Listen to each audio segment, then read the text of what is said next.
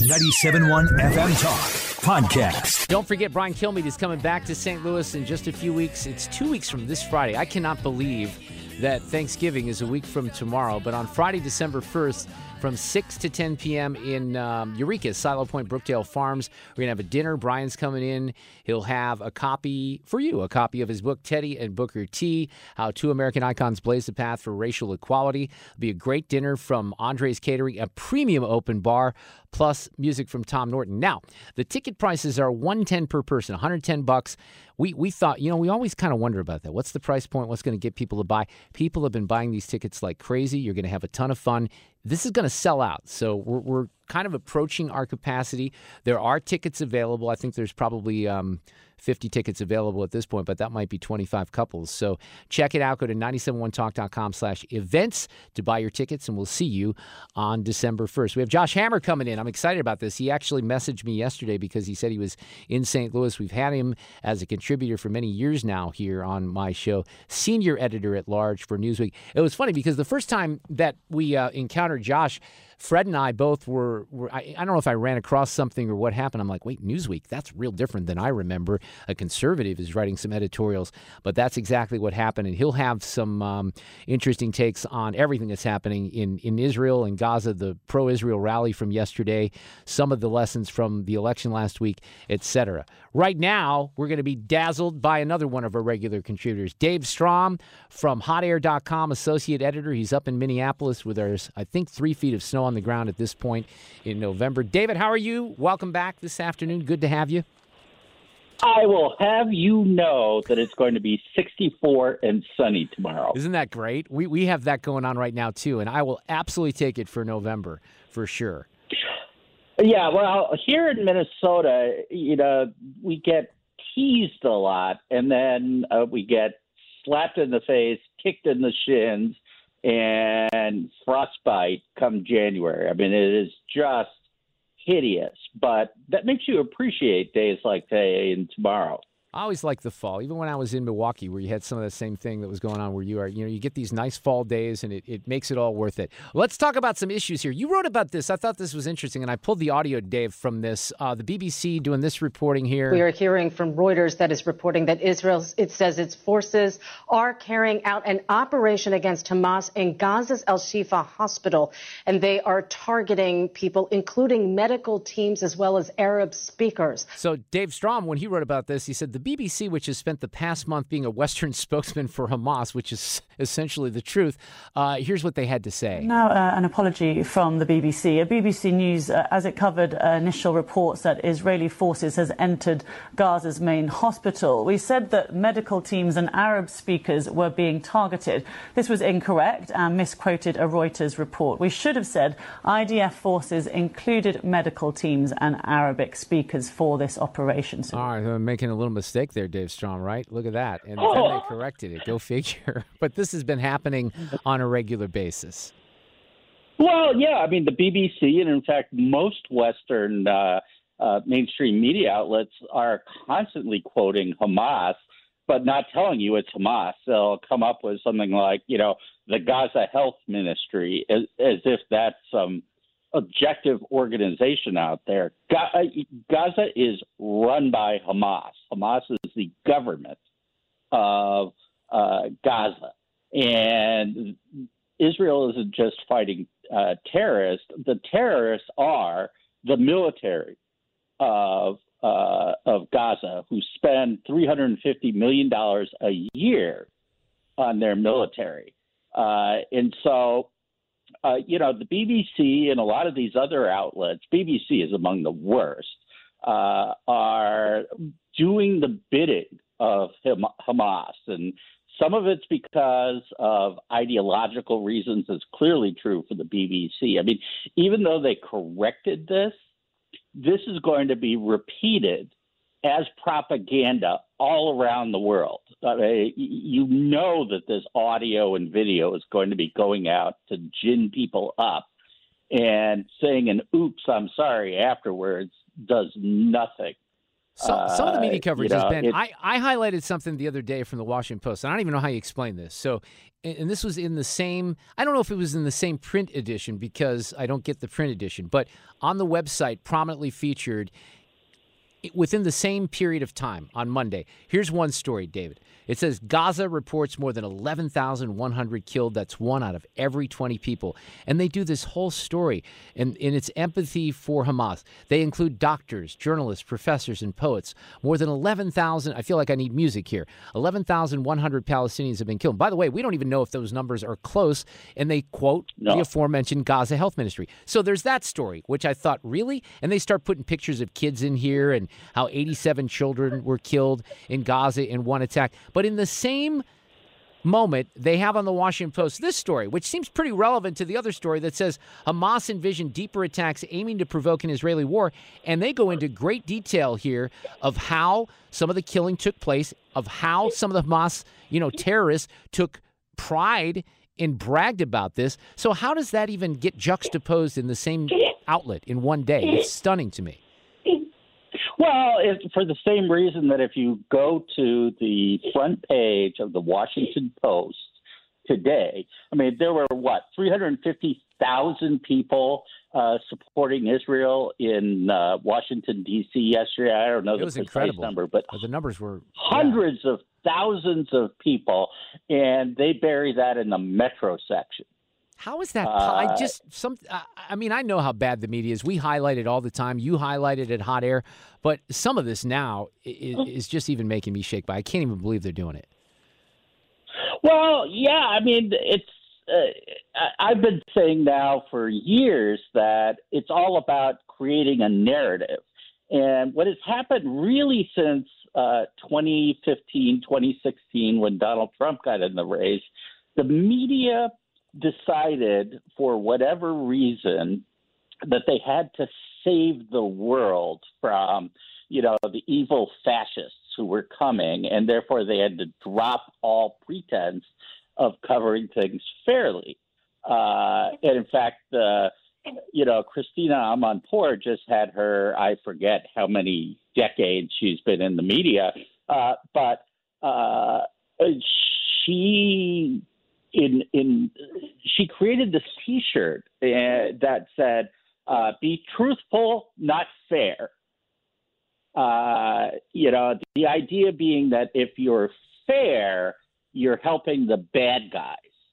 And clearly, the media folks, at least most of them, see Hamas as the good guys and Israel as the bad guys. In fact, I've got a piece coming out tomorrow about something that just bugs the heck out of me, which is uh, how you get this coverage of all these people in the streets about, uh, you know, how awful Israel is about Gaza, and no one is talking except people on the right about the hostages. So you have all these people who are morally preening about everything, uh, you know, happening in Gaza, and they just completely ignore the fact uh, that, you know, if they release the hostages, uh, it would be an entirely different situation. But Hamas wants to keep them, and so and these people are just endorsing that. They're going out and pretending the hostages don't exist. They're ripping down the posters.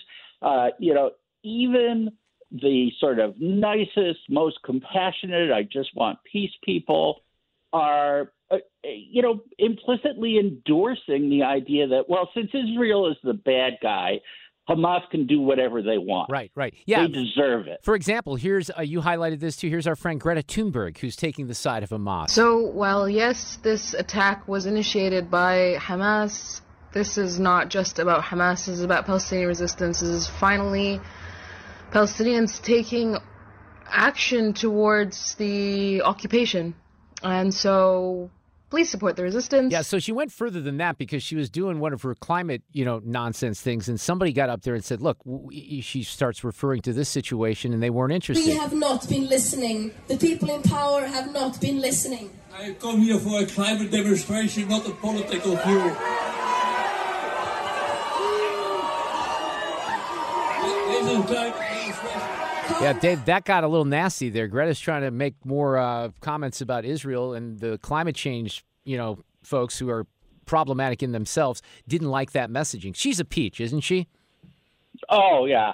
Well, I used to to uh, uh, you know I don't want to say forgive her, but I thought, well, I'm not going to make fun of a teenager uh, who's being exploited by her parents. Uh, yeah, it, yeah, uh, yeah. It's her. It's her parents. It's the UN. All the people who are latching on to her.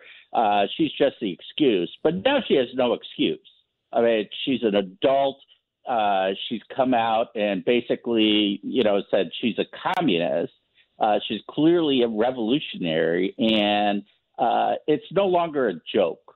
Uh, you know, but none of this is a joke. I mean, the the younger generation, people basically under thirty, have been indoctrinated in this oppressor uh, oppressed dichotomy. And if you're oppressed, you can do anything. That's right. Uh, and if you're an oppressor, we are oppressors. just to be clear, right, Dave? Do. Just you and I, we just should be yeah. honest about it. We're oppressors, right?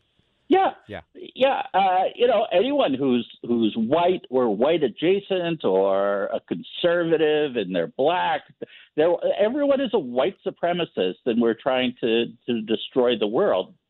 And it's just absurd and morally inverted and perverted. It really is morally perverted uh, because they are basically saying you can put babies in ovens and bake them alive, and they joke about it.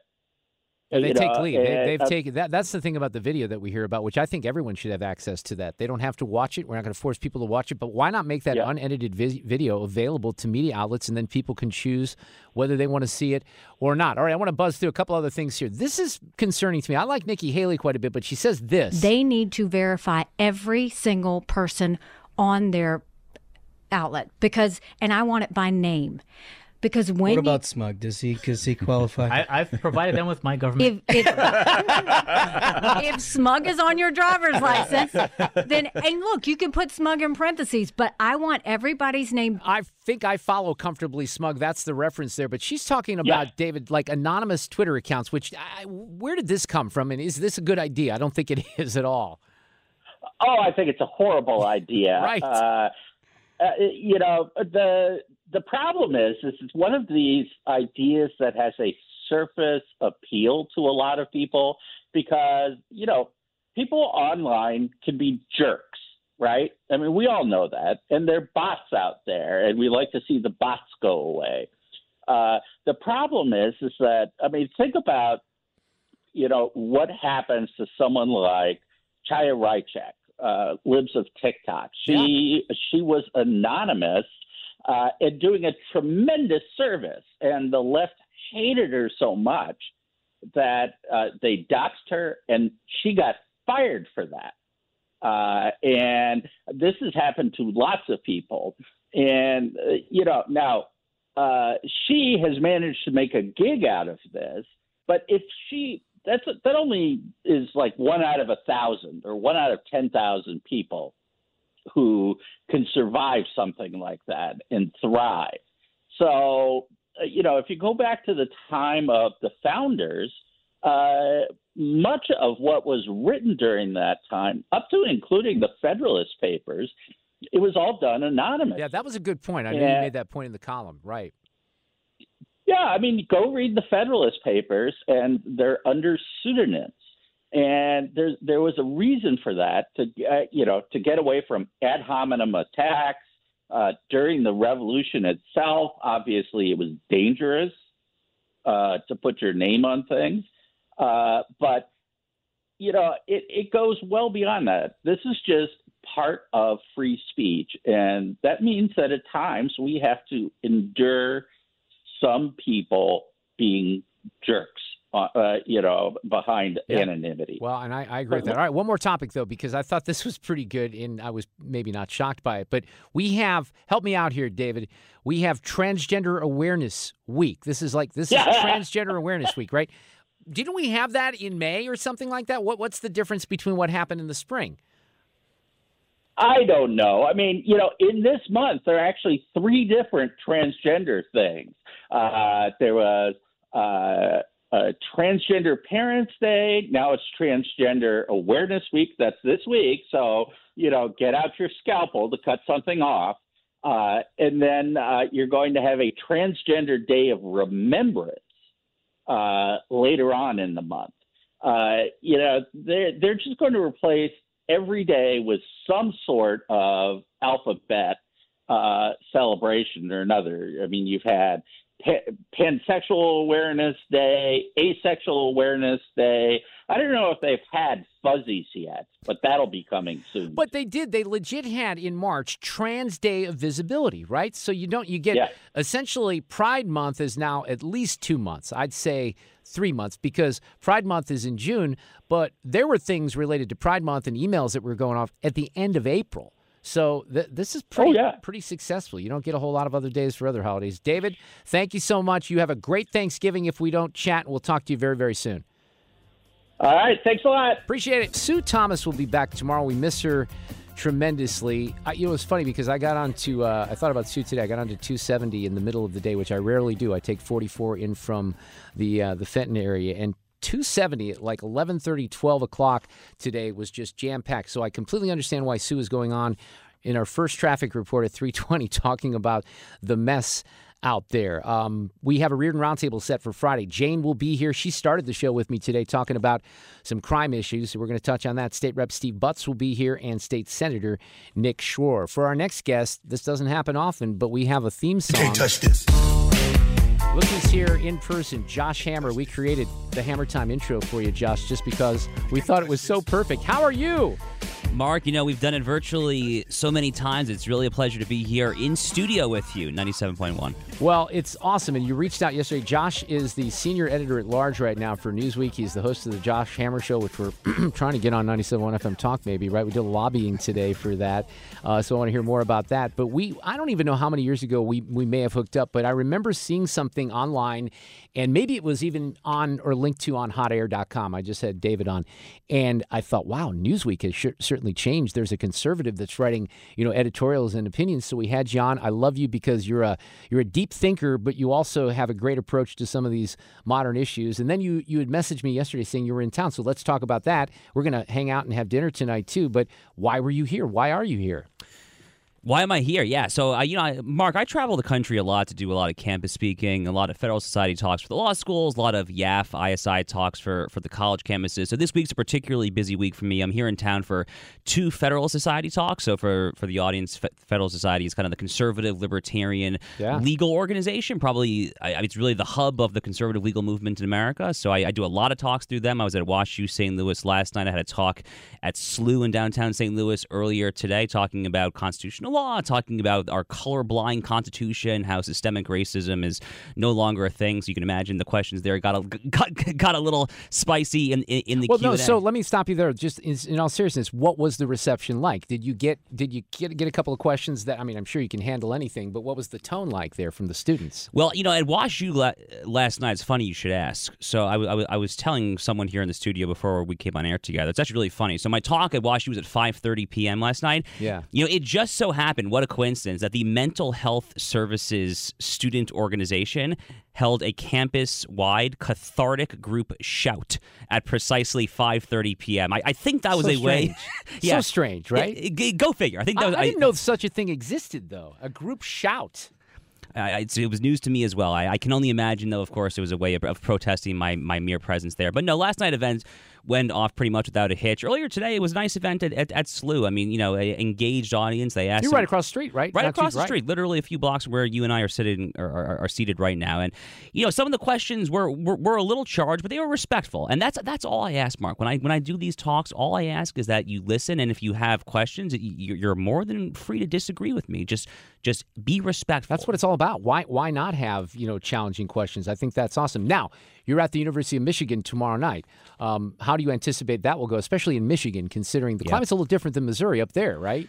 Yeah, so I'm, I'm flying out tomorrow morning, going straight to Michigan. I'm speaking for, for YAF, Young America's Foundation, tomorrow night in Ann Arbor on the Israel Hamas conflict. Now, Michigan's a funny state because it has the largest Arab population of any state in the country. Right. Dearborn, Hamtramck, those suburbs of Detroit have you know huge Muslim population. We've seen massive pro-Palestinian protests in the streets of these towns there. Now, Michigan also has a large Jewish population, but you know, having said that, I mean, you know, I'm, I'm not taking any chances with security. I've been in touch with them about both private security on top of campus security there, so we're not we're not taking any chances there. But that's been interesting because I was just scrolling through the Twitter feed of the local YAF chapter earlier today, and they, they were tweeting about how they were posting flyers for my event all throughout the campus earlier today. Mark, not one of these flyers lasted for more than an hour. Within the hour, every single one was torn down. To which I say, let's get some cameras. Shouldn't we know who is actually doing this? I mean, you probably should be expelled from, from a top tier university. That that is the antithesis of what should be happening exactly. at a top tier university. It's just outrageous, but it doesn't surprise me based on what we've seen. Now let, let's kind of segue into some of this anti-Semitism. I've said this a couple of times. There's not a lot that shocks me anymore, really. But some of the things I've seen by professors, yeah. by other people who who maybe should know better, and they don't seem to be apologetic about it at all, ripping down posters of kids who are hostages being held by terrorists, and that's not something that they want people to see. I, I don't know how to explain that. I really don't. You know, I'm pausing bef- before answering because I don't either, and it's just really sad, Mark. I mean, it is it, is profoundly sad. You know, I mean, I, I, was born in 1989. I mean, you know, my parents, me, our generations, we came up in kind of the golden era for for American Jews, kind of those decades after the Holocaust, where the world still felt a little guilty over the six million deaths over in Europe there, and and for decades, anti-Semitism in America, sure, I mean, you know, the country clubs, the law firms, but it was really pretty under control. Right. I mean, when when I was growing up, I, to this day, Mark, I have not honestly had a personal viciously anti-Semitic incident in my life. We'll, we'll see if that changes tomorrow night right, at the University right. of Michigan. Um, but up until now, I've, I've had a pretty good run of it. So I, you know, we've seen what's happened over the past few years with the rise of the woke ideology. Every time you have this kind of DEI, critical race theory divide, this dichotomy between the oppressed and the oppressors, the Jews and the Christians these days tend to be are they're the oppressors. Which you know, news to the Jews, we're the most discriminated people in the history of all peoples, but somehow we're now the Yeah. oppre- oppressors. Interesting how that works. Right. So, uh, but but having said all that, yes, I mean, I, I follow this stuff. I, I- like you, I eat, live, and breathe this stuff. So I see what's happening. I read about how how the Jews are the oppressors, but. Some of what we've seen, I, I was not prepared for it. I, I genuinely was not prepared to see people just openly chanting on, on Ivy League schools to gas the Jews. We, we literally heard that at Princeton University, I think, yesterday. There was, there was You, using just even using the paratrooper on the Yeah. uh, the posters w- is shocking. Now, I've spent a fair amount of time, Josh, this week breaking down and talking. I did it for a couple of different days early in the week, talking about Bari Weiss's speech um, at the uh, Barbara Cook uh, Federalist Association event. I'm guessing you've seen that and you've you've read what she wrote, and the thing that I think jumps out to me about what Bari did at the Free Press and what she's been kind of about, and I think this fits with your theme, is this is not just about what's happening in the Middle East. This is about Western civilization. And we have seen, and you and I and other people, we've talked about the indoctrination that's happening not only in colleges and high schools and seeping into elementary schools. That's what makes this moment for me as a non-Jew certainly concerned about the situation in the Middle East, but this is bigger than that, I think, at this point, isn't it? Oh, it's much bigger than that. Yeah, Bari gave a great speech last Friday at the Federalist Society Convention. I, I could not be there in person, but I, I watched the full video of it a couple days ago. I, I actually messaged Bari. I said, "You did a great job," because she, she did a great job. And you know, my It friend, was incredible. Yeah, my friends who were there said that she got one of the longest standing ovations that anyone has ever And had. she's not even a lawyer. I mean, She's she- not even a yeah, lawyer. or an attorney general or anything, right? Yeah, that's who usually gets invited to that event. Correct. They've had U.S. attorneys general, uh, U.S. Supreme Court justices. I mean, she's not a lawyer. She's really not even a conservative in the traditional No. sense of the term. She's kind of an Right. anti woke liberal, right? And she was, you know, she joked about that during her speech. But uh, look, it, it starts with the Jews, but it never ends with the Jews. Never, ever, ever. I mean, the Jews have been the world's most convenient scapegoat going back to the history of scapegoats, going back thousands and thousands of years ago. But Jew hatred, which is, it's the chameleon of all bigotries because it, it is quintessentially irrational. You know, to the communists, the Jews were, you know, were rootless cosmopolitans and arch capitalists. And then to the, to the capitalists, they were communists. I mean, like, it, Jew hatred just takes on whatever shape anyone wants to give it, and it, it, shifts and shapes, and it, it's just it- it's quintessentially irrational. But because it is so irrational, it happens for reasons of deeper societal malaise and civilizational rot. That is ultimately what you have Jew hatred. It's a symptom. It's a symptom of much broader decay, and you know things are not going particularly well in America right now. We have we have a million problems. You know, people have uh, uh, suicides, drug overdoses. You know, there's a crisis of loneliness, uh, deaths of despondency. Look, I, I, talked to someone else today again about this education crisis and how kids are falling behind. I was talking to a, a fellow parent. I have kids in my in in their 20s, and then I have a young daughter as well. But my my one son who's in Houston, and I think both my kids. Um, and they'll be okay. But they they were caught by the pandemic, you know, maybe at a bad time. It, it really put these kids behind. But even if you go to elementary school, and this is in even the good school districts, right? So what happens in urban areas where you have poverty? We're not talking about that. There's no presidential candidates. Now I don't know there's no e- you know easy federal fix for that, but it's still an important topic. The mental health crisis, all these things, right? You know, Mark, speaking of my travels, I was actually in uh, Connecticut and Rhode Island last week. I, I, was at Yale Law School and then Roger Williams Law School in Rhode Island. So I was hanging out in downtown Providence, Rhode Island for a little bit, waiting for my flight. I was at a coffee shop. I, I went to a bathroom uh, in the coffee shop in Providence, Rhode Island, and for the first time in my entire life, I saw something on the wall, and I was just so struck by it that I took a photo of it and tweeted it out.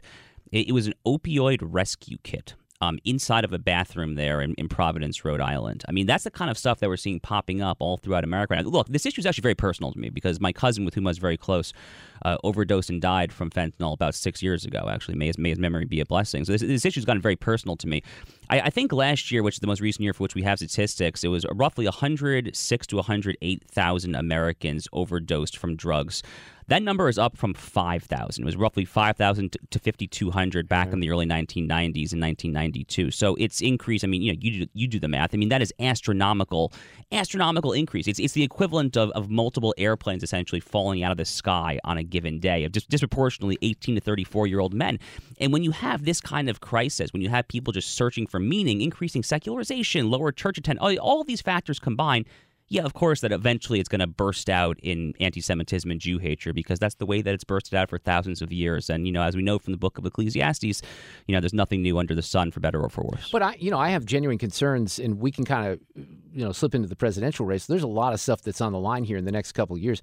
And when I see the behavior of younger people in America and how they don't have an appreciation for the freedoms that we, you know, that many people fought for 80 years ago and that we enjoy, I don't know how you turn that around. I don't know how you get some of these kids in one of the best, um, I think, examples in the uh, you know the alternative media. I can't remember if it was Campus Reform or somebody goes out there on a college campus and, and starts to talk to them about Hamas and, and the Palestinians, and people are willing to sign on to something in support of the Palestinians, and then they say, "You remember this at all?" They said, "Well, we got to read you some of the things, you know, just to be official here," and they start telling them what Hamas is all about and what they do and how they hate LGBTQ people, etc. And then people take a step, oh, no, we can't support that. But there's so much groupthink on the part of, and maybe it's the indoctrination. How do you turn that around? We used to kind of joke, Josh, because, and you're younger than I am, that, you know, what's the saying about being um, liberal when you're young and then you get into your 30s? You know, you start to pay taxes and you start paying attention to these issues a little differently. I don't know that that dynamic exists anymore. Sadly. Uh, yes and no. I mean, there was a shock poll. I think it was the New York Times poll recently that actually did show that voters under the age of 35 were basically split on Biden versus Trump. If that ends up Okay, being well, the that's rematch. somewhat encouraging. But uh, but that, but that was somewhat of an aberration, to be clear. I mean, I mean, the long, you know, the trend over the past twenty years has been roughly what you said. I mean, we'll see if that holds. I mean, uh, maybe the Democrats really are just that catastrophically terrible that that trend is going to actually go back. Look, I think what you're seeing with the with the Palestinian issue and, and, and Hamas, which you know, I, I feel like I need to just reiterate this to, to listeners, not that listeners don't know this already. Hamas is a U.S. EU recognized terrorist organization. I mean, they are fundamentally indistinguishable from Al Qaeda or ISIS. In their 1988, I think it is, founding charter, they literally call for the death of every Jew and ultimately every infidel, which means, you know, Christian or anyone who doesn't subscribe to their particular version of radical Sunni Islam, the death of everyone around the world. But I think what you're seeing with these these outbursts, these outpourings of support in the streets there, the waving of the flag, all these ridiculous slogans, globalize the Intifada it's just the current hot thing, and that's disgusting. But it's replaced Black Lives Matter. It replaced the Me Too. It replaced the Me Too movement. I mean, how it really did. It, it feels like the Me Too movement was a long time ago, but that was that was kind of the first big thing in the Trump era. Then it became Black Lives Matter, and, and now here we are. So it's just one thing after the other. Hang on. I want to take you for just a little bit more here. I have an audio cut of the day coming up, but I want to talk specifically about where the Republicans are in the presidential race. Josh Hammer from Newsweek in town. We got much more coming up, plus an audio cut of the day. Hang in there. Audio cut of the day coming up here in just a couple of moments, sponsored by the Good Feet Store. We'll get to that. Josh Hammer is with us in the studio, senior editor at large for Newsweek. We have spoken many times over the last few years, and he's in St. Louis. He was over at WashU last night at SLU today, heading to Michigan tomorrow. We're going to hang out and have some uh, dinner. I'm taking you to Katie's Pizza and Pasta at Ballpark Village.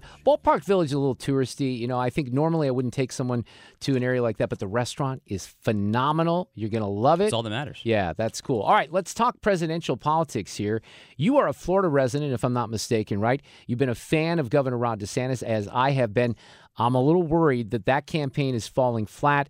I don't even know if there is a campaign anymore. Where do you stand currently on the Republican race, if there is one, Josh? Look, I mean, Trump obviously has dominated the polls for a very long time, Mark, and I, it's becoming increasingly obvious that the DeSantis move is to go essentially all in in Iowa. You, you know, you Yeah. had you had that endorsement from Governor Kim Reynolds recently. I think people are expecting Bob Vander Plaats, the very influential head of the Family Leader organization there, to probably come out and endorse DeSantis. Just a question of timing. The, the, the question is, does any of that matter? I mean, I mean, Kim Reynolds got That's- reelected. that's the question. I mean, Kim Reynolds did get reelected in Iowa by the same margin, essentially, that DeSantis got reelected in Florida by a massive 19. I mean, Kim Reynolds did to Iowa what DeSantis did to Florida, which is turn an iconic purple state bright red. She's wildly popular there in Iowa, but.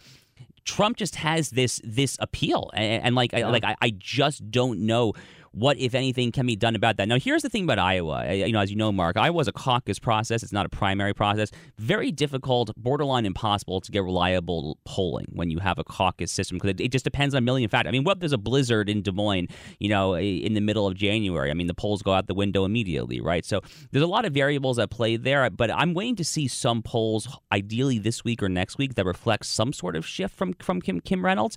But it's But what about what about from Nikki Haley? The Kim Reynolds endorsement is important, but Nikki Haley seems to be surging. I think she did quite well at the debate last week. Uh, what are your thoughts there?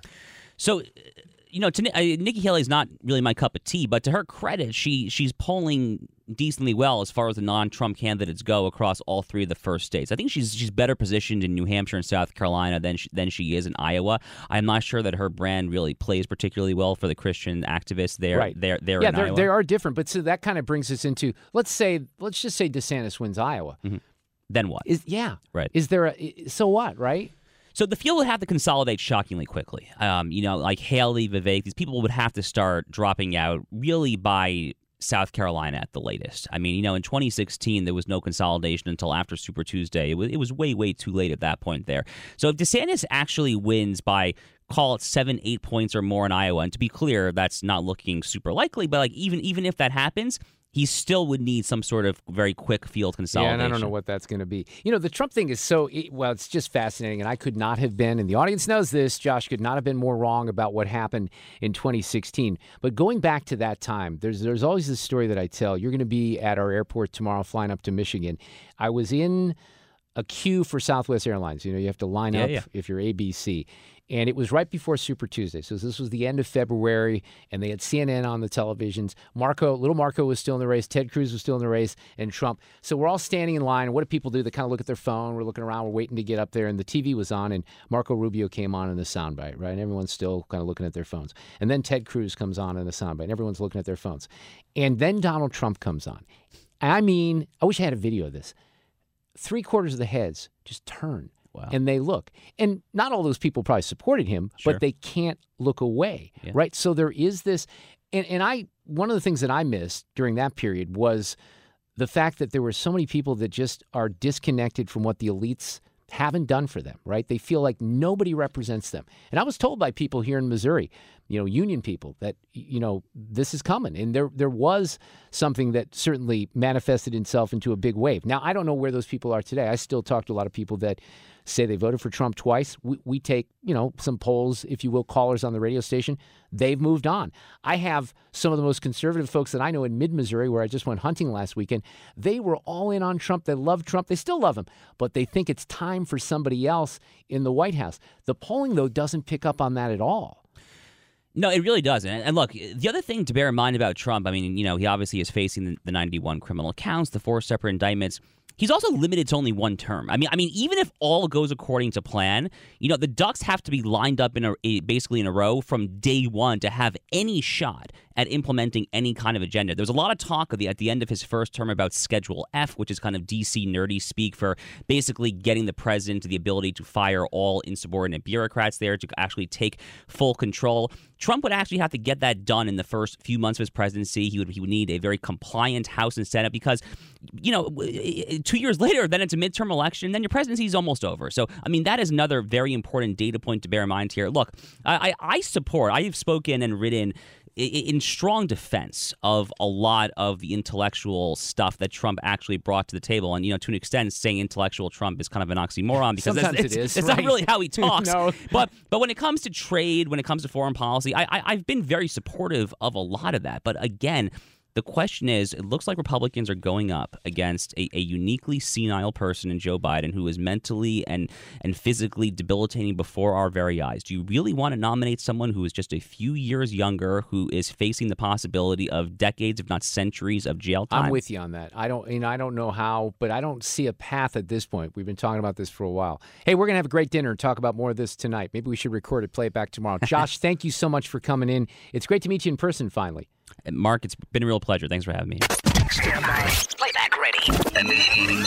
Now, the audio cut of the day. All right, cut of the day is sponsored by my friends at the Good Feet Store. I started with this this afternoon. I'm going to wrap with it because I had a um, a moderate Democrat, a liberal though, turned me on to this from my sister station, my former station, KMOX. There's a guy by the name of Kurt Weigle. I don't know Kurt, but he is living in a fantasy world. He's the senior vice president, chief downtown officer of Greater St. Louis Inc. And he was asked about crime on, um, well, in downtown in particular. I hate to do this with Josh sitting here because he's going to walk around downtown. I already joke with him about Kevlar, but here's what Kurt said. I'll tell you, what I've seen since being here, I've been here about 14 months now, is a pretty extraordinary change just in that time. And, and we're not even close to where we need to be. But just the amount of foot traffic I see downtown, I'm I'm hearing What? people speak differently about downtown. Nope. Um, a lot more positive language coming Uh-uh. from just sort of the, the person on the street, Nope. all the way up to, through big investors. No, that's not happening at all, but he thinks it is. I'm hearing a different tone about downtown, and then and you're seeing it on the streets too. And you know, just like I said, the activity levels, the amount of of uh, of events and other activations that are happening on the streets, and then the discussions we're having on bigger projects. I think it's all moving in the right direction. So that would be what's the word I'm looking for here? Delusional on the part of Mr. Weigle. And even the Democrats in the audience listening this morning on my sister station, my former station, realized that. I don't know how you fix that. Have a great night. We'll talk tomorrow at 3. Get more at 971talk.com.